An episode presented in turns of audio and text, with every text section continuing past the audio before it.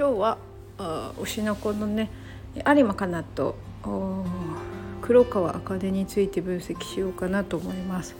なんとなくこの2人は似ているような気がするんですよね。まあ、2人ともねアクアが好きだっていうとこもあるかもしれないですけどすごく天才なこう演技力があってすごくそれに対して努力家でありだけどなんかその認められないといけないっていうすごく思いを抱えてたりするっていうところが2人似てるなっていう感じがして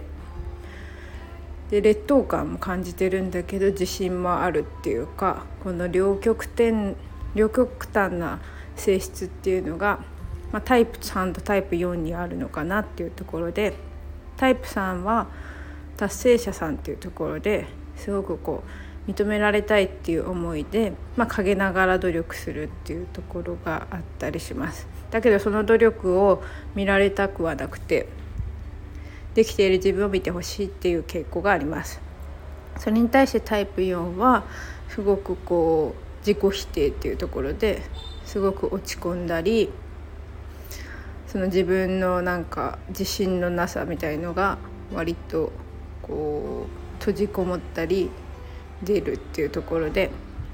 で役者さんでタイプ4の役者さんっていうのはすごく何者にでもなれるっていう演技力っていうところではすごくやっぱり才能があるんじゃないかなっていう気がします。というところで、まあ、この2人はすごく演技力もあるしだけど認められたいというすごい強い思いもあってっていうところで似てるんじゃないかなって感じます。なので、まあ、タイプ芸術家4達成者さんの両方を持っている人たちなのかなっていう気がします。またよかったら、えー、分析しますので聞いてみてくださいね。